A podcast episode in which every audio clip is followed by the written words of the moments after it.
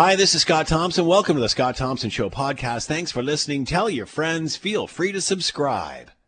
Are you there? It'll be okay. Uh, every angle and an update of COVID 19. It's all coming up on the Scott Thompson Show podcast. Today on the Scott Thompson Show on 900 CHML. So there's lots of chatter now as we've got past um, the initial uh, I guess, uh, uh, awareness of how you make this happen and, and, that this is the new normal. This is the new, uh, your new day, sort of speak. This is how things are done. Education from home, uh, working from home, everything from home. Uh, now that we're in past the, the first month stage, we're starting to hear people talk about the backside of the curve and, and, and getting back to normal and such. And also, what we're seeing as we round out the top of that curve, hopefully, uh, is people are starting to second guess uh, how we got to where we are, uh, perhaps moving forward. Uh, is it time for that, or uh, is it time just to concentrate on what we're doing and moving forward? An op-ed in the Toronto in the Toronto Star suggests that we may have missed the worst case scenario for the pandemic. Uh, and here's another angle to all of this, in the sense that. Um, uh, when the projections came out a couple of weeks ago, the period that we're in right now w- was pretty dark. So uh, it, it, seems as if we've flattened that part of the curve and, and spread those uh, those uh, cases uh, over a greater period of time, which of course helps us from overloading uh, the healthcare system. To talk more about all of this, let's bring in Dr. Ahmad Khalid, a faculty member, human and social sciences and health policy advisor, Wilfrid Laurier University. He is with us now. Ahmad, thank you so much for the time, as always. Much appreciated. Of course, happy to speak to you, Scott. Uh, your thoughts where we are today after a long weekend and such. Uh, did we come through this better than previous weekends? Uh, I think so, but we have to remind ourselves that today Ontario reported the highest number of COVID 19 deaths in a single day and added 483 new cases total. So uh, I do say that uh, I do think that we are doing much better than we thought we would be doing but the the war is not over. I think we're still in this for a long haul. Uh, I think the best way to describe this is that physical distancing is a medication. We are the patients, uh, and it takes time to see the effects of the medication. We can't just decide all of a sudden when you get when you're given a medication that it's working. It takes time and patience to see if the medication we prescribe is the right one, it's at the right dosage, or we need to increase it or see alternative treatments for it. But as we know from now that physical distancing and our efforts to close down non-essential services is definitely making an impact. We're much better than we thought we would be, uh, but I think time will tell on that one. Uh, we knew we were going to see more cases as Ontario continued to ramp up its testing. You were, as you mentioned in past shows, it, it's the, the the the number of deaths that that concern you the most. As you mentioned, uh, this was a peak for Ontario. What does that say about where we are in all of this? I think it tells us that te- we don't have a backlog in our testing, that we are getting ahead of testing people that need to get tested. We also heard last week from Ontario government that we're ramping up the amount of tests that we conduct, hoping by the end of the week that we'd be able to, uh, to increase the testing by 8,000 by April 15 and 14,000 tests by April 29th. I think that's a great promising sign because, you know, the World Health Organization has repeatedly kept stating that the only way to get ahead of this pandemic is that we test, test, test so the more people we test, the better we are at contact tracing, the better we are mitigating the risk of the increase in the spread of the virus. And so those are all promising signs. I think in addition to the 100 assessment centers we have established in Ontario, the proactive testing of several priority groups, including hospital inpatients, residents of long-term care, is only going to get us closer to getting back to normal life as it was pre-COVID-19. And you bring up a valid point, and and, and again, we've certainly heard of, of uh, shortages of supplies and tests since this whole thing started. Now, as you mentioned, that's getting back to normal. It appears for Ontario, but is it more accurate to say until it is at the point where uh, a lot more people are being tested. We're really not going to see our way out of this, are we? Until because right now it's the unknown. At least if we test, we have more information, we have more foresight. Is that accurate? It is absolutely accurate. I think the the way to explain it, Scott, is that our healthcare system right now is on a pause button, uh, and so you know until we switch back the on button on our health system, will we see that uh, we're back to sort of normal life as we knew it before? Those are some of the early signs that we're getting closer to the end of this. When we see that elective surgeries and elective treatments are back to normal, we know of cases of many patients right now who were, you know, your dad who needed back surgery or somebody who needed a biopsy, for example, is put on hold. We need to get back to a point where we are able to address those non-urgent uh, care for us to see a sign out of this. But yeah, I think we're doing all the right steps to get closer to uh, a better containment of this pandemic. Supplies seem to be the issue at the start of all of this. As you mentioned, it seems that those are, are leveling out now, and, and the, the much needed supplies are getting to where they need to go or will be shortly over time. Um, the concern now seems to be uh, in regard to seniors' homes and facilities such as this. What is it that, that is there anything that, that we can do to try to alleviate what it was just as an alarming amount of deaths in those homes, those facilities? Yeah, so we've heard calls of people asking uh, that you, if you have a family member or close relative in a long-term care or retirement homes, to explore the options of removing them from that home. I think by virtue of the, the physical space as it is, it makes it very easy for infectious diseases to spread in such environment. And by that I mean is that there's not much self-isolation uh, space uh, available in those homes. And so if you have a, a COVID-19 patient in a long-term home, it's very easy for it to spread throughout the facility. And so that's an issue that I think will change over time. I think COVID 19 sort of put that model into test. Uh, and we've it showed that it's not an effective model in case of an infectious outbreak. So I will I will suspect that in the future the way we build our long-term cares and retirement homes will change. We will see that the more self-isolation units in them, like we have in our hospitals, because as of now, currently they don't function uh, to isolate diseases like uh, COVID-19. What sort of changes do you see, what, even just in attitude, uh, in regard to the way we administer health and, and how we get through this? I mean, obviously there'll be a post postmortem done when when this is all over to see how everybody reacted to all of this. But can you see a lot of attention being paid specifically to long term care? Uh, centers, senior centers, and, and as you mentioned, even the way day to day hospitals are run. Absolutely. So I actually just wrote a paper about how our systems will change.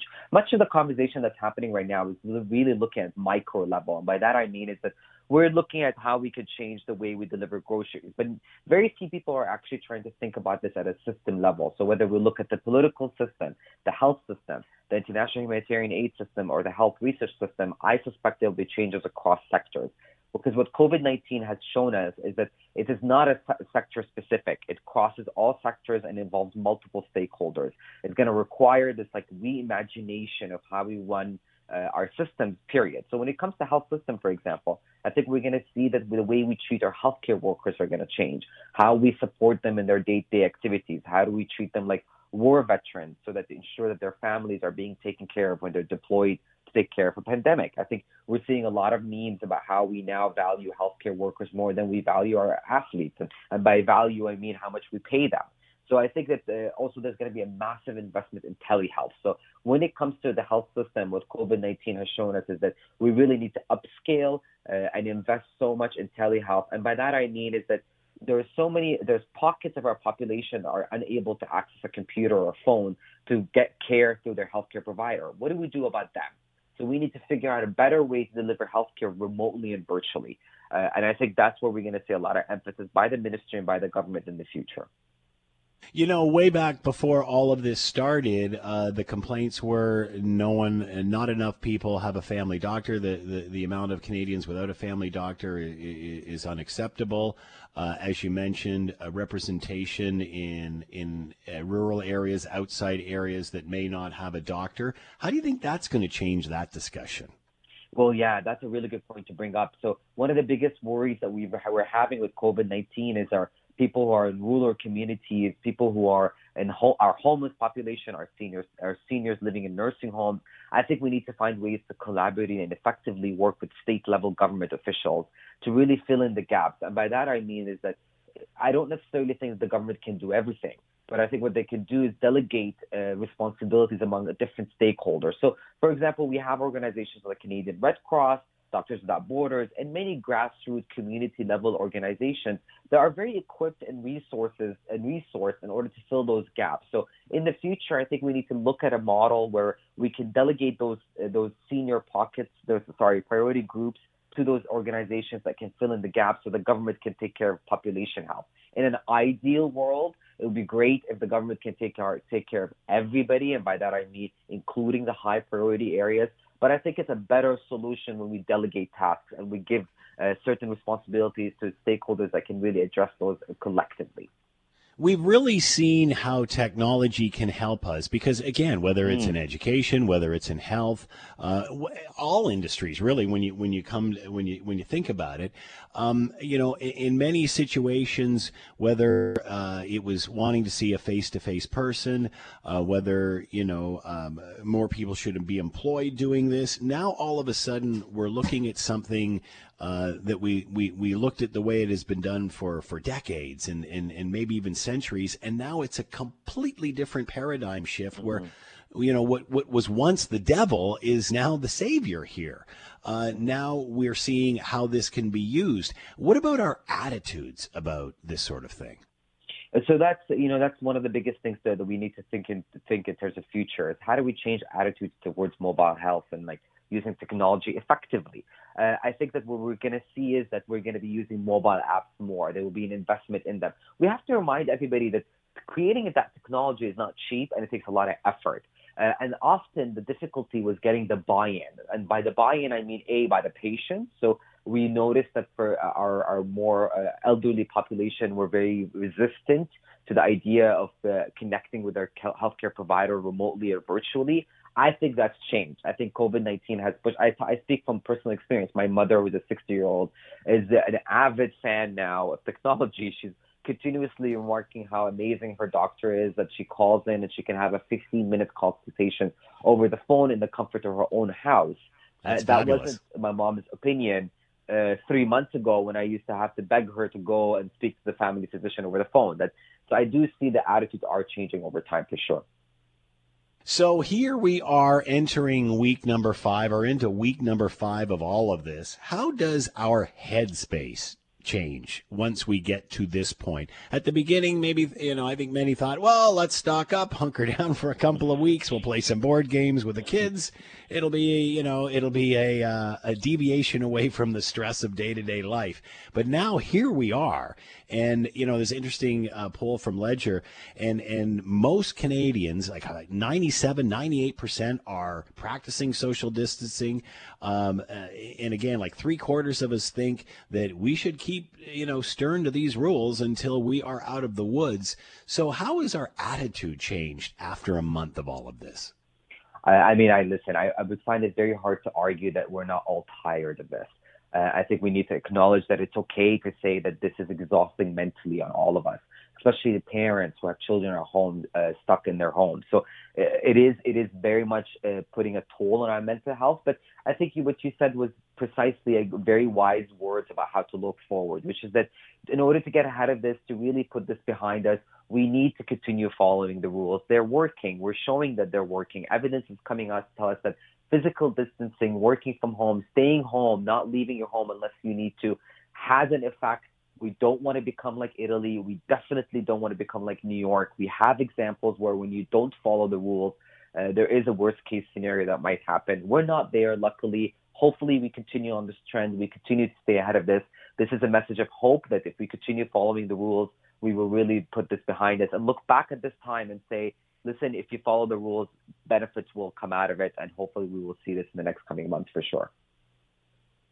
Considering the models of last week and such, um, uh, do, do, you think we have missed the worst case scenario, or uh, gee, I, I don't even know if I want to go there. We just have to be so cautious with all of this. Well, I mean, there are some uh, reports that you know our hospitals are empty, and our and I speak to my physician friends who are currently in the front lines training patients.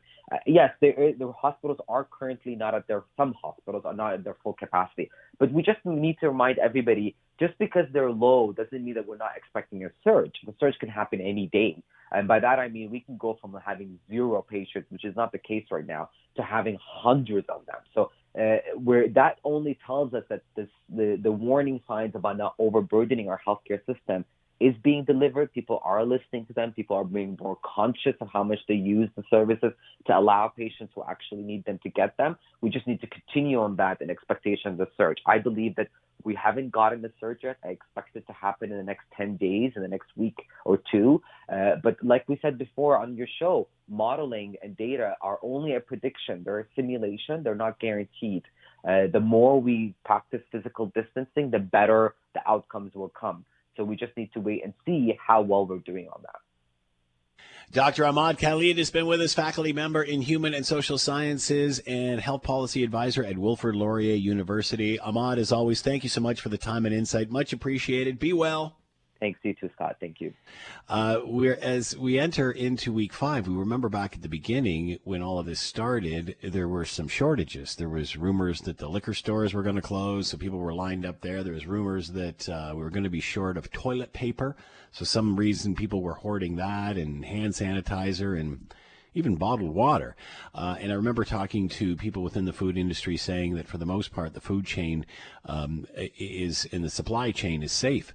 Uh, however, we're now hearing rumblings that there could be a shortage of meat due to this pandemic. Uh, to get to the bottom of it, let's bring in Fawn Jackson, Director of Government and International Affairs, Canadian Cattlemen's Association, and on the line with us now. Fawn, thanks for the time. Much appreciated. Hi, thanks for having me. So, what is the situation with Canada's uh, meat supply? As I said, uh, you know, we've talked before in the past about uh, the rest of the food chain seems relatively solid, but now we're seeing that uh, some of North America's largest meat producers are being forced to close their plants uh, due to the spread of the coronavirus. So, what's happening here? Sure. Well, uh, within Canada, one of our processing facilities uh, has uh, decided to move to a lower capacity uh, processing uh, to deal with COVID 19 uh, uh, in their plant. And so, you know, of course, when COVID 19 started, they put protocols into place and they have protocols if they have positive cases, and they've, they've enacted those protocols. And so, um, you know, I, I think that what we're is responsible action, and hopefully it'll be a short interruption, and we'll we'll get back to um, to full supply or you know to uh, supply chain uh, systems that are adapting to COVID but are able to um, supply all the way through to, to the consumer.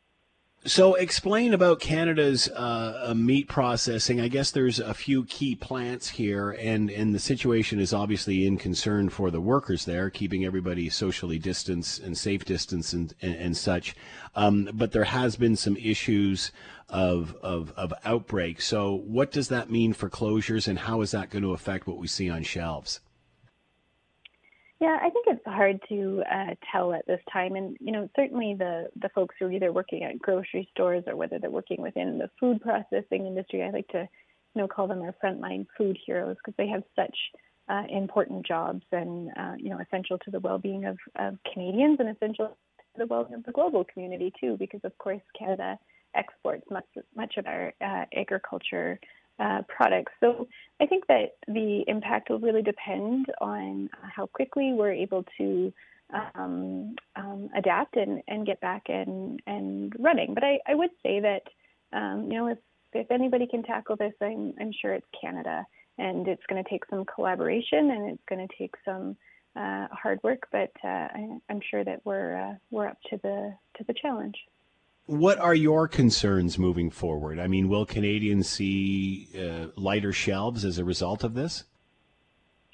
Well, certainly we would encourage you know Canadians to only buy what they need and um, and and you know not move into a, a hoarding uh, mindset. And so um, I, I think that it, again it goes back to the timeline in in which this is impacting processing, and that's why we're taking it so seriously is because um, you know we we know that we need to keep supply chains moving, and that's why um, these practices are are being implemented so that we can get back to business as as soon as possible.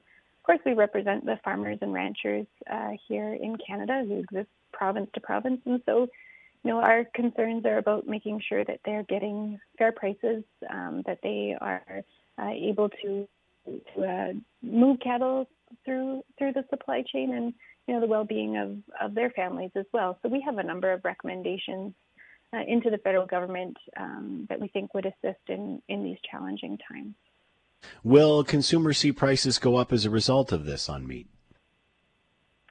No, again, I think that those are um, decisions that are are are going to be you know of the business community. But um, what I'm hoping is that these are short-term uh, disruptions. Um, but I, I do think that these are also serious disruptions, and that's why I think you're seeing serious reactions.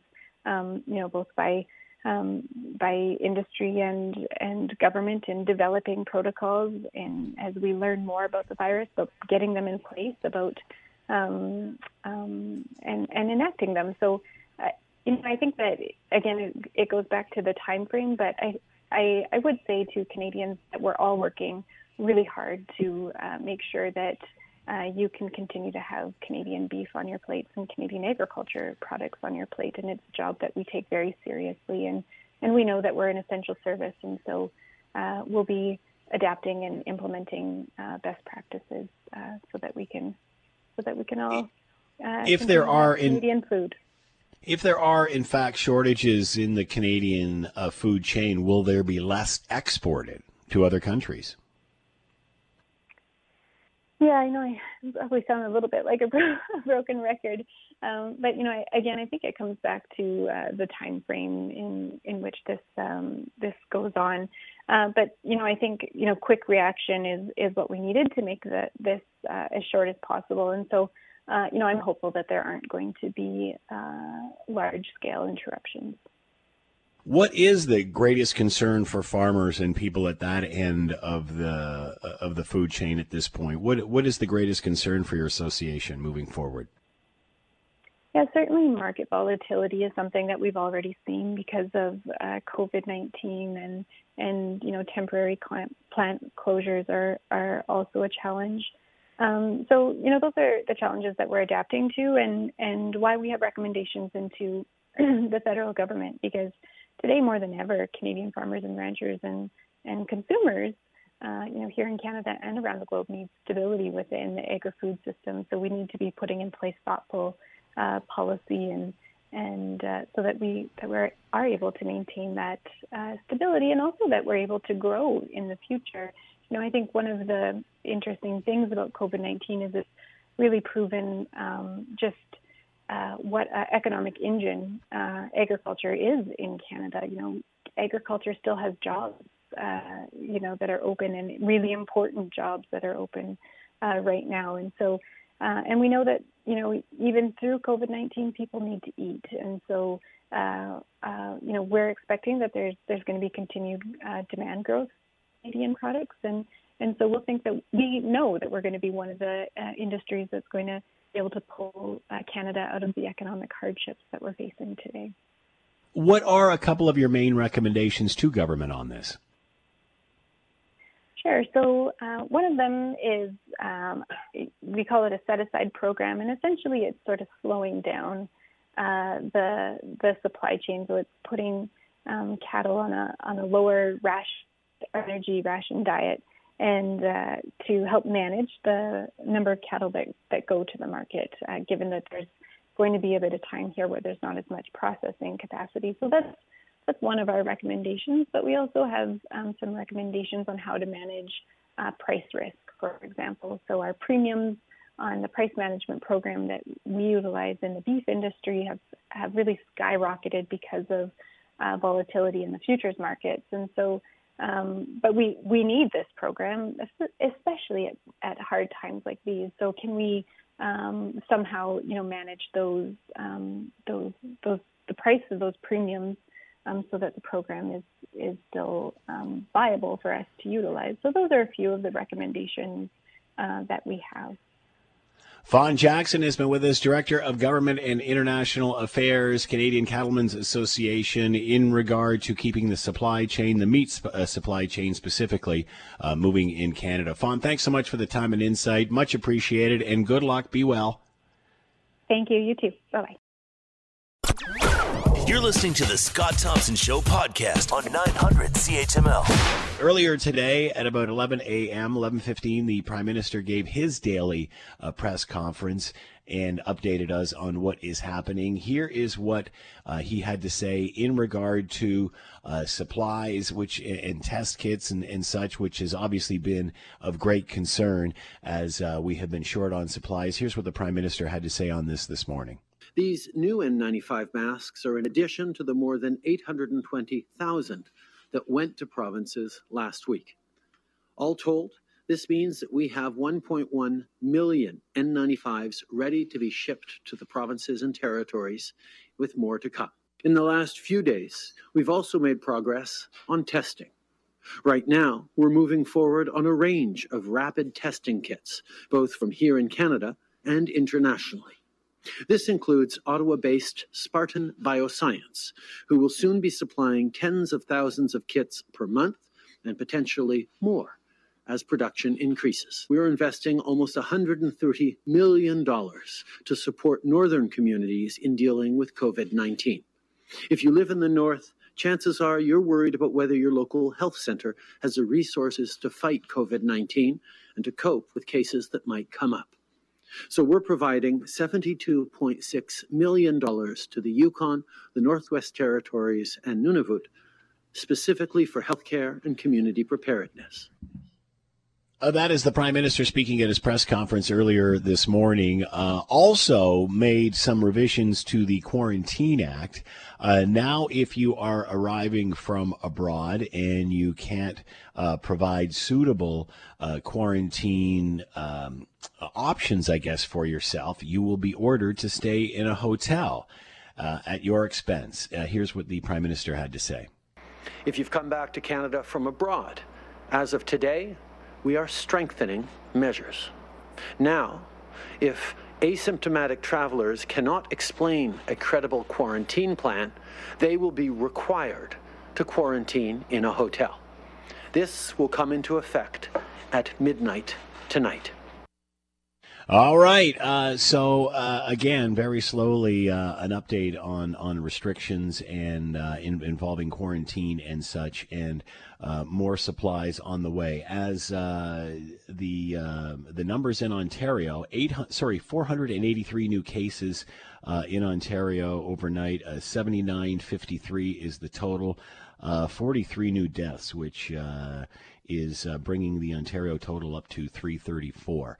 So, some sobering uh, statistics. That being said, uh, remember back when the projections were given, uh, I guess just over a week ago now, uh, they were saying that at this point we would start to see a massive surge. It looks like that has been contained due to the fact that everybody is doing such a great job in self isolation. Now, that being said, uh, what does self isolation mean? Well, a new poll says that Canadians want to see significant progress against COVID 19 before we get back to normal. Lots of chatter in regard to as we approach the peak, as we get over the top of the hump and we're on the way down that curve, uh, there are still a significant amount of people that are infected. So it's not like we can just swing open the door and let everybody run free. Uh, these the, these restrictions will be lifted uh, just as slowly as they are being put in place. Let's bring in Christian Bourque, Executive Vice President and Partner at Leger, and is with us now. Christian, thanks for the time. Much appreciated. Oh, my pleasure. So, uh, your thoughts from uh, uh, on these polls, on the result of this poll, in the sense that you know we, we see ourselves getting ready to go down the backside of this curve. We're not there yet. We haven't hit the hump yet. Don't want to give any sort of false sense of security there. Um, but but even it, it seems that even Canadians realize this can't be an immediate flip of the switch. No, I, we actually asked the question for the first time. We've been tracking uh, public opinion for the past five weeks uh, on this issue. But for the first time, because we're heading into that sort of top of the curve, we wanted to know at what point would you feel comfortable that government would be lifting some restrictions on workplace activities um, so that we can go back to, I guess, a new normal. Um, and it's fascinating to see that a majority of Canadians are, seeing, are, are, are saying this will take a while. There's only 6% of Canadians who say we should lift some restrictions now, protect the elderly, the and the vulnerable, but let's get back to work. There's only 6% of, Can- of Canadians saying that. About 20%, 19 say that as soon as the pressure is off on the healthcare system, it's time to go back to work. Uh, but that leaves us with six uh, and even closer to seven out of 10 Canadians who say not until there's a vaccine, not until there's been only a few cases, new cases, over the span of a week or two, or when we only see a sporadic case here and there being discovered uh, around the country. So seven out of 10 are saying not now and not for the uh, you know, foreseeable or, or, or near future. Uh, do you think that, Christian, has a lot to do with the fact that there just seems to still be a shortage of supplies and a shortage of testing? So there's that great unknown as to where we are. Thus, we're erring on the side of caution.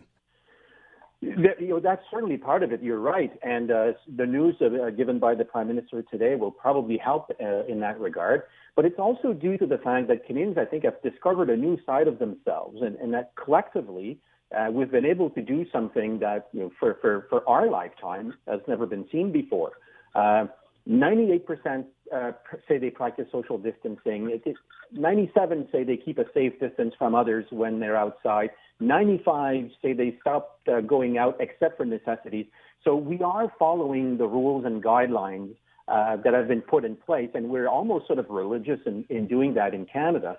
So I think the fact that we comfort ourselves in, in the fact that we are doing the right thing, uh, I think Canadians don't necessarily see the reason why they would stop now if it's actually having that much of an impact uh, on on on the curve that we're seeing now, and that we're slowly sort of gaining on this thing uh, and doing much better than other countries, and certainly much better than our uh, southern neighbor uh, in that regard.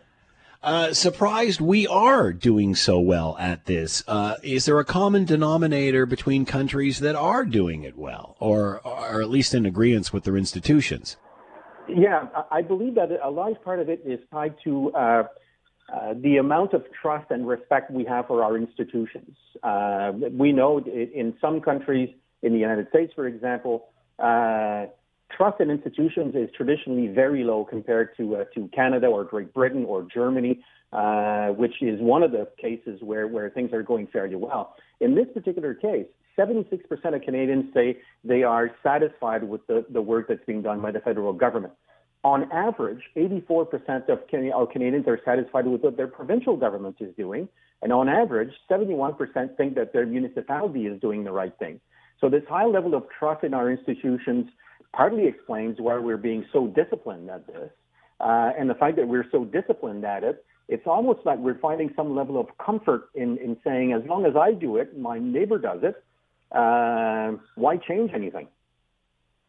Uh, how does this differ from the United States? And and and obviously, as we've anybody that's followed Donald Trump, he he governs very divisively and has and has raised questions about their own institutions down there. Is that why perhaps they're feeling uh, less secure about their institutions? But then, if I'm if I'm correct here, Christian, you just said that traditionally they don't feel that strong about their institutions. Is that accurate? Yeah, absolutely. And, and uh, one thing that I find very interesting is is how or or to what extent um, we basically look at how the media is reporting on this, both what our governments are doing and, and about uh, about the disease itself. Uh, we ask the question: Do you think that this whole thing is being blown out of proportion by our media, or do you believe that what we're doing now is the right thing, and, and that the media is doing a great job uh, in keeping us informed? There's only 14% of Canadians who say this is being blown out of proportion. It's not, it's not as serious as we hear it is. Hmm. In the States, that's almost double at 26. And, and that sort of gap over time uh, also explain why there's also a gap in, in sort of being disciplined about uh, self-isolation. Uh, we were mentioning this sort of all the results for Canada being in the mid to high 90s in terms of, of, uh, of doing what governments are asking us. But if you look at the gap with the United States, it's between five uh, and even uh, up to 10 points on all of these. So they isolate less. They are less likely to keep a safe distance. They're less likely to do what they've been told by public authorities. And uh, this probably explains why they're having a harder time keeping that curve down compared to Canada. Uh, what about those that do not obey by the laws? How does uh, how do Canadians feel about those that aren't participating, are that aren't doing their service? Well, we, we wanted to add a new question because it's come up in the news quite a bit, um, and, and we basically the question is: Would you be a snitch? Um, would you actually call the authorities if, if you saw somebody was not actually playing by the rules?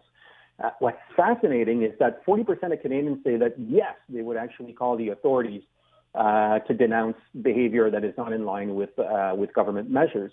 In the states, that's 27%. So uh, again, a huge gap of 13 points, where Americans are basically saying, you know, whatever floats your boat, uh, you do your thing, I do mine. Whereas in Canada, there's a higher likelihood to say, you're doing this wrong, uh, you should be punished or penalized for it. And actually, in the survey we conducted last week, over 80% of, of Canadians um, were okay uh, that the police would issue fines if you are not basically uh, following government measures. And the same percentage, about 80%, said that the, the police should be able to arrest citizens who are not um, are not uh, you know, displaying the right behavior Uh, in this particular crisis. And these results were also much higher than what we saw in the U.S.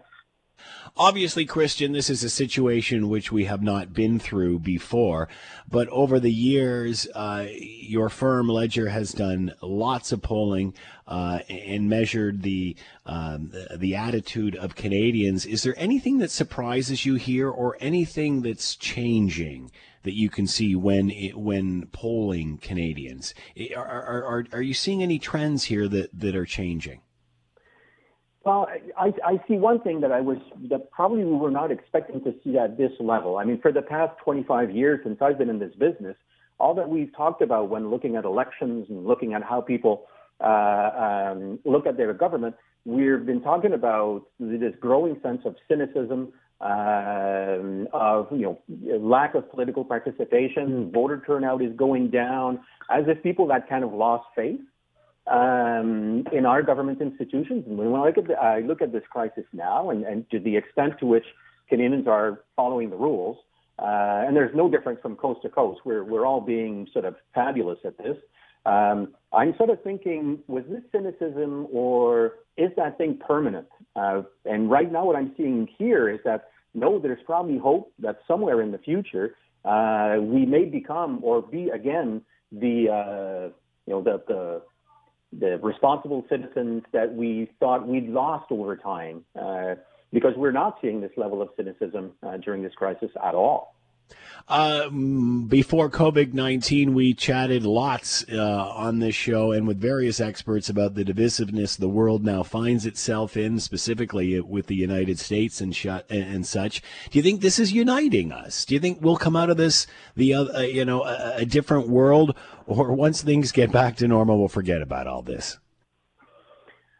Oh well, it all depends. There's so many forces at play here that that uh, may not be as sensitive as we are as as normal folk uh, about all of these things. But certainly, you would think that um, early in the crisis, some people said, "Is this the end of the Euro- European Union because of tensions uh, when the when the curve was rising in all uh, European countries?"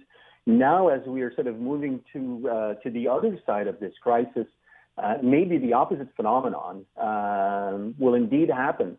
Uh, for a while there, there was growing tensions between the states and China over this, but we haven't seen the likes of the, uh, the likes of that over the past couple of weeks. And the same between tensions between Canada and the U.S. Because at one point, uh, it was rumored that American troops would be uh, actually protecting the U.S. border uh, with Canada, um, but we haven't heard about these tensions over the past couple of weeks. I believe we'll grow out of this a, better world. Um, but again, I'm, I may just be a dreamer. Christian Bourque has been with us, Executive Vice President and partner at Leger Polling. A new poll says that Canadians want to see significant progress against COVID 19 before things get back to normal. Christian, as always, thank you so much for your time and insight. Much appreciated, and be well. All right. Thank you. Stay safe. You too. You're listening to the Scott Thompson Show podcast on 900 CHML. As uh, this whole uh, COVID 19 pandemic started, the concern, uh, the large concern was about supplies and, and having enough supplies for everybody, having enough testing kits for everybody. And uh, slowly those problems are being solved. But what has really uh, presented itself in the last few weeks of this, the last couple of weeks specifically of of this pandemic, is how it has ravaged seniors' homes and uh, facilities designed to care for uh, those that are vulnerable. To talk more about all of this, uh, let's bring in Jane Meadus, a, bar- a, bar- a, barrister and solicitor, institutional advocate, advocacy center for the elderly, and with us now. Jane, thanks for the time. Much appreciated. Hello. Uh, obviously, we've seen the concerns uh, and, and the horrific stories that are coming out of our nursing homes and such uh, right the way uh, across the country. What is it that can be done right now by government to help this scenario immediately? Is there anything? Well, there's a couple of things. I think they need, uh, you know, way more staff in those homes. They're already having problems staffing, but they need to get more personal support workers and more registered staff in those homes to provide appropriate care. I think there's also has to be consideration as whether or not we should be keeping people who are testing positive within those homes. Um, long-term care homes are not meant for isolation, and uh, as we've seen, you know, once the uh, uh, COVID gets into the home, it seems to spread. I think there really has to be uh, some really deep thought about should we be leaving people. I know people want to stay in the homes where they've been living, but at the risk of the other people, I think that we really should be looking at, you know, should we be taking people out of those homes? Uh, you said initially staff. How can we solve that on a short term issue? Obviously, uh, when this is all over, uh, I'm sure many governments and many citizens are going to be analyzing uh, our priorities around the healthcare system, around making sure this doesn't happen again, especially to to to seniors. Is it possible to ramp up staff in a, in an expedited manner during a crisis like this? Well, I, I think that is a real challenge. Um, you know, they are trying to get people who are retired or nursing students who could act as PSWs. Um, uh, you know, perhaps uh, some foreign workers who were not, uh, you know, who are uh, licensed in other countries can't license here. Perhaps they can, you know, uh, come into work if they're not working. Uh, it, but it is a huge challenge because we were already facing a um, problem getting staffing in long-term care. That has been historically been a problem, and last fall it was really coming to a head. They just did not have enough PSWs or RNs who were willing to work there. So it is a huge problem. And, you know, these are problems that have been going on for a while, as you alluded to. I mean, this really does just amplify uh, a greater issue that's been going on in facilities like this for an, for an awful long time. Will this change our point of view after this is all over? Uh, one hopes so. Um, unfortunately, I've seen in the past where we've had these sort of, you know, things happen and everyone gets, you know, on their soapbox and says we've got to change things, we've got to change things, and then once it dies down, we don't see necessarily the changes that we need. So I think people really need to be going to their MPPs, talking to them, saying, you know, this cannot happen again. Uh, once this is over, you have to put more money into this. This is not something you can just set aside once again because that seems to be what happens.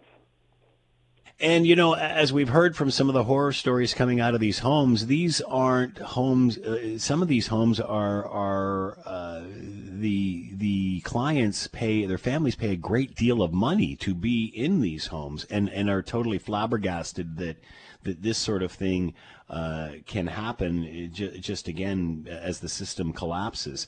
Uh, well, how will and you? Sorry, go ahead. You want to comment? Go ahead. Well, I was just going to say there's two kinds of homes. So that you know we have long-term care homes, and those are government funded, uh, where people pay uh, a per diem, but it's it's the the rate is set by the government. Um, the other homes, which are the more expensive ones, would be retirement homes, and those are you know tenancies where you purchase your care and they can be very expensive because there is no government funding for that. Um, and the problem is, is that you know a lot of people who should be in long-term care were not able to get into long-term care because we don't have enough beds. Um, you know, system's not properly funded. And so they were having to go to retirement homes, which really couldn't provide that high level of care that they really needed, except at a very high cost. So we're really also downloading a lot of the cost of health care onto seniors. And you know, you, you talked about uh, the homes and the community spirit there, and, and, you know, when when they're selling these homes, this this is a, a, great selling feature is the fact that there's so many activities and it's such a community environment uh, for people to grow old in. However, it doesn't appear that in any way these facilities are set up for something like a pandemic, although wouldn't we see something like this eh, in every season for the flu? I mean, so eh, is there something better we can do within the homes themselves to protect the residents once this sort of thing starts to happen? Absolutely, and I think you hit the nail on the head right there. Is that in fact we do see these kinds of things happening with the flu every year. It's just not necessarily brought to the attention of the public, and it's sort of seen as well. This is just what happens in long-term care. The flu gets in, and you know we're going to lose a few people, but that's just the way it is. Um, some of the problem has to do with staffing, um, you know, lack of uh, proper training around um, isolation and those kinds of techniques that we need in order to keep everyone safe. Um, we also have, when in, in long-term care, we have a lot of homes that are still um, under the sort of the 1972 standards of the design standards. So this is the four bedrooms that are very cramped with the large dining rooms, and they are, um, you know, they're not good for isolation. Um, people are having to go up and down elevators uh, to get to you know big congregate dining halls and stuff. Those homes uh, have even more problems in trying to isolate people uh, when these kind of flu outbreaks happen. How will this, and you would assume, as we mentioned earlier, that since, you know, uh, flu and influenza is common every year, I guess not common, but certainly a threat every year uh, to these facilities, is there or should there be a provincial or federal plan in place that once a facility gets hit with something like this, there's certain things that have to kick in. There's certain things that have to happen. It just it doesn't seem like obviously these these places aren't designed for this sort of thing, as you've mentioned. But it also doesn't seem to be there doesn't seem to be any plan if there is a massive breakout of any sort. Yeah, I mean, there's, you know, I mean, there are, you know, homes do have to have um, policies around this, but I don't think it's sufficient. I think we have a lot, have to have a lot more input from the professionals, from public health, to say how do we protect um, seniors and and other dis- disabled people who live in these homes. Uh, how do we protect them uh, when there is a contagious illness going around a home? Um, you know, one of the things that happens is that people aren't allowed to be admitted, um, but it very often doesn't really help protect the people in the homes. Um, but the only thing they, you know, generally do is sort of, if there's a, a flu on a unit, you just keep everybody on the unit, but that doesn't protect the people who have to stay on that unit. So I think we really have a lot of work to do to figure out how to protect people living in long-term care when there's an outbreak, because what we're doing now is not sufficient.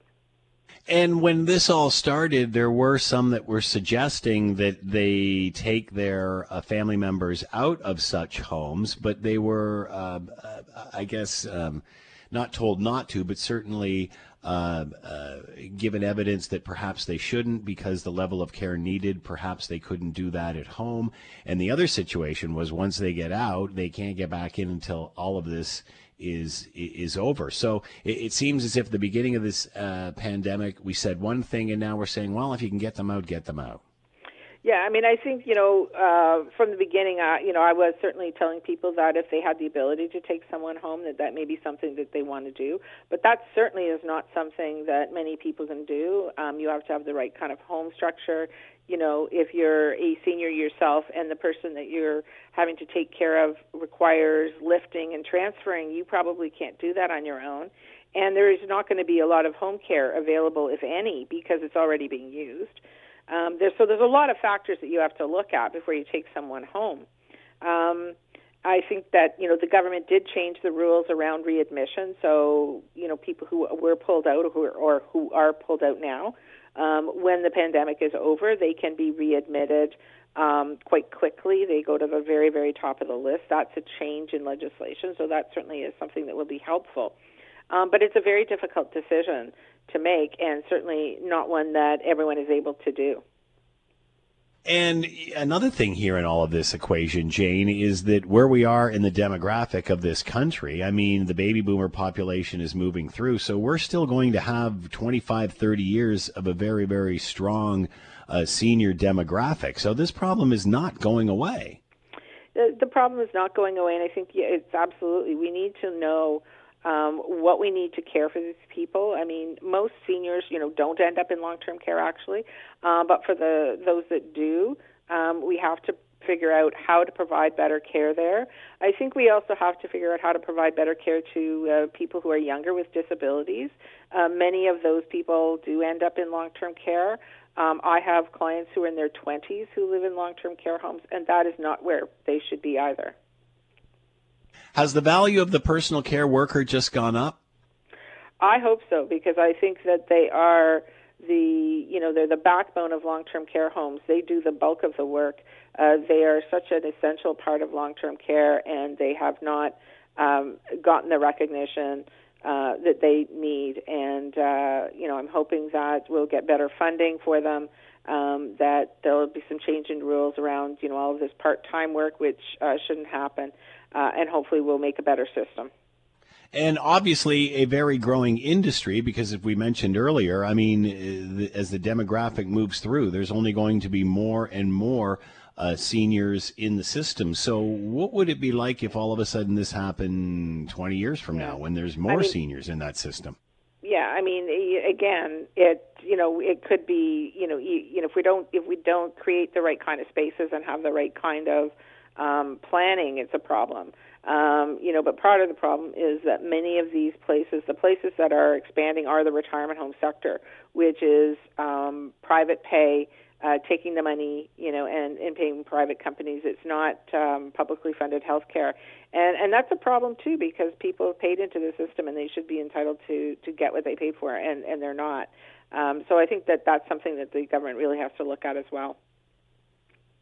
Uh, many have talked about the cost uh, uh, economically of bailing us all out of this, but this in itself, just this sector in itself, it's going to be a massive cost in the next 10 to 20 years, isn't it? Yeah, absolutely it is. And, uh, you know, that is why we don't get the changes because they say, well, it's going to cost too much. Uh, we don't have the money for that. Um, you know, unfortunately, it's always putting the money in at the wrong time. So they're putting it in now instead of at the preventive time. So what we really need to do is to put it in in the prevention, preventing people from going to long-term care or needing long-term care, um, and then providing the right kind of care and proper care in the home so that we don't have these kind of massive outbreaks that we're seeing now. Uh, do we need some sort of more consistent plan with this? You talked about the, the, the private setups, and again, a lot of them are very expensive. Uh, and then there's a limited amount of, of publicly funded uh, situations. Does this? Do we need to come up with a more comprehensive plan of how we're going to do this in the next 25 years?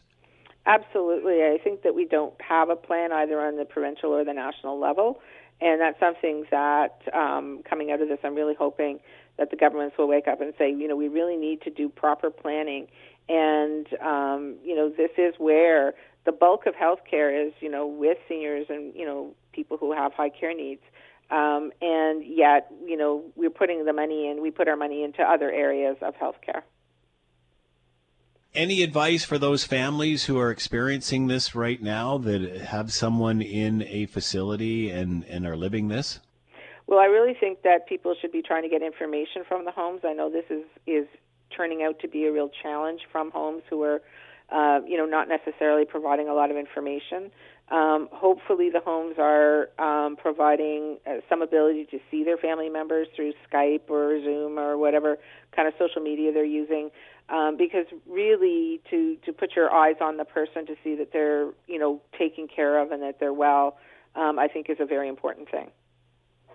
What do you see the biggest challenge as we move out of this COVID 19 situation? We're still not quite uh, at the peak yet, but people are talking about uh, coming down the other side. What does that mean for these homes? How long before uh, they open uh, back up again? I mean, I'm sure they're under the same guidelines as everybody else until we really see some massive improvement. This isn't going to change. But how long do you, do you figure these, these facilities will be under this kind of lockdown? Well, I mean, I think that they're going to be under lockdown longer than the rest of us, um, just for safety reasons. You know, that they're the ones that uh, are a bit of the canary in the coal mine. That if it comes back, I think those that's where we're going to see them.